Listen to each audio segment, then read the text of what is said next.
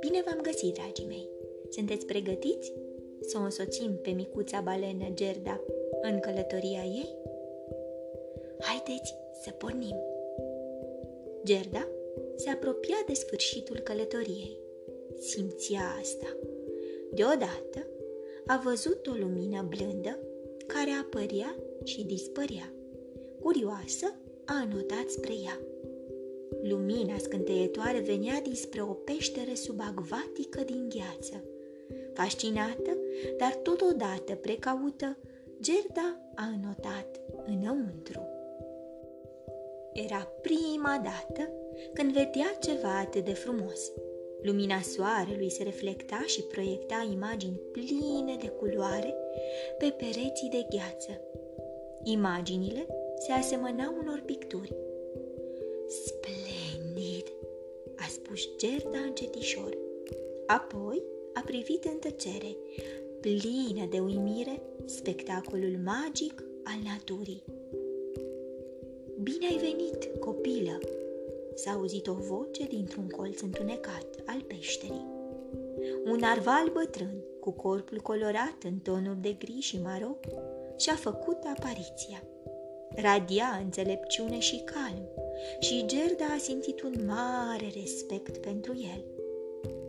Ce te-a adus în acest loc pustiu?" a întrebat el foarte curios. Gerda rămăsese pe loc, mută de uimire. Uitând complet regulile de politețe pe care le învățase, ea a răspuns, fără să-și amintească să salute mai întâi. M-am rătăcit. Se mai întâmplă, copilă. Toți ne rătăcim uneori.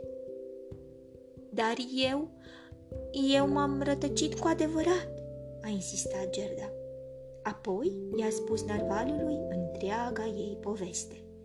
Acesta a ascultat-o cu atenție, tăcut, cu ochii închiși, de parcă ar fi dormit. Când povestea s-a încheiat, tăcerea din peșteră era desăvârșită. Gerda se simțea în siguranță acolo. Când narvalul a vorbit din nou, vocea lui era blândă. Am colindat apele din lumea întreagă, a spus el. Am auzit multe povești în viața mea și am aflat despre pățanile altora. Unele asemănătoare cu ale tale. Călătoria pe care ai făcut-o nu a fost ușoară, dar mulțumită ei, ai devenit o balenă puternică. A făcut o pauză și a continuat. Una dintre povești se aseamănă foarte mult cu a ta. Povestea din Marea Roșie. Cum așa? a întrebat Gerda cu nerăbdare. Cu mulți ani în urmă, o balenă, o balenă albastră, așa cum e și tu, mi-a povestit cum și-a pierdut părinții și sora. Lars, a strigat Gerda. Însuflețită de speranță, ea a înotat mai aproape. Te rog, spunem tot ce știi despre el. Hmm, a oftat narvalul. S-a întâmplat cu mulți ani în urmă. După care a rămas tăcut. Te rog, te rog, încearcă să-ți amintești, a insistat Gerda. Te rog, te rog, spune-mi. Simțea că e pe cale să afle ceea ce căuta. Nu mi-amintesc cum se numea, dar știu că era în căutarea unui loc în care să se stabilească.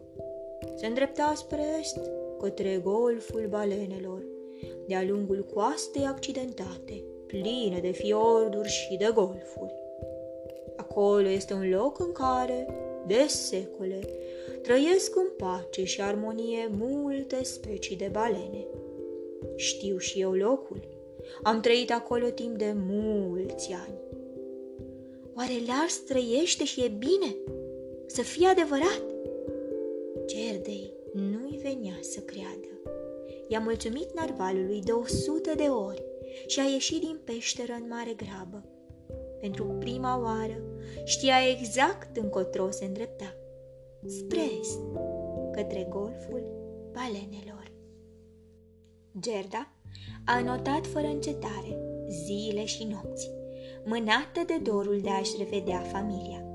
Îi dădea putere speranța că îl va revedea pe Lars, fratele ei iubit, după atâția ani în care cutreierase mările. A ajuns la capătul unui fiord magnific. Inima Gerdei, care o călăuzise mereu, i-a șoptit că acesta era locul din povestea narvalului. Aici putea afla, în sfârșit, ceea ce căuta. Este cu adevărat minunat, a exclamat Gerda și și-a amintit ce-i spusese narvalul despre acest loc încântător. A privit cu entuziasm multitudinea speciilor care trăiau în golf. Erau grupuri de delfini, balene ucigașe și balene albe, dar și patru cașaloți mari. Toate balenele înotau în liniște sau se odihneau netulburate. Golful balenelor. Am ajuns la destinație. Dar unde este Lars? Nu vedea în jur nicio balenă albastră, așa cum era ea. Noaptea s-a lăsat încet, încet peste fior. Gerda a privit cu ochii triști spre cerul înstelat, unde a zărit constelația Ursa Mare. Deși era tăcută din fire, a început să cânte vechea baladă. Ne vom revedea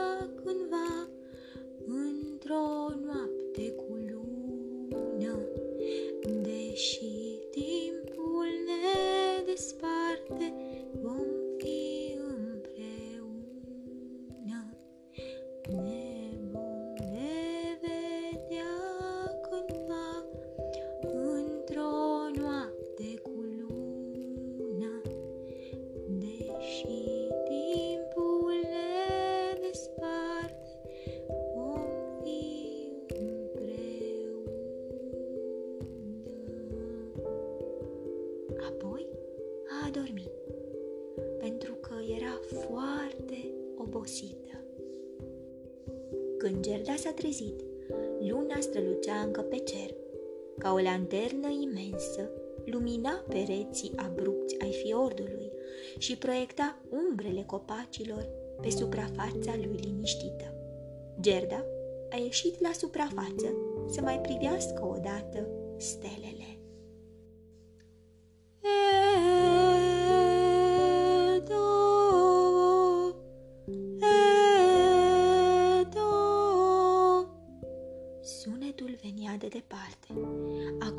Fiordul se scufunda în ocean.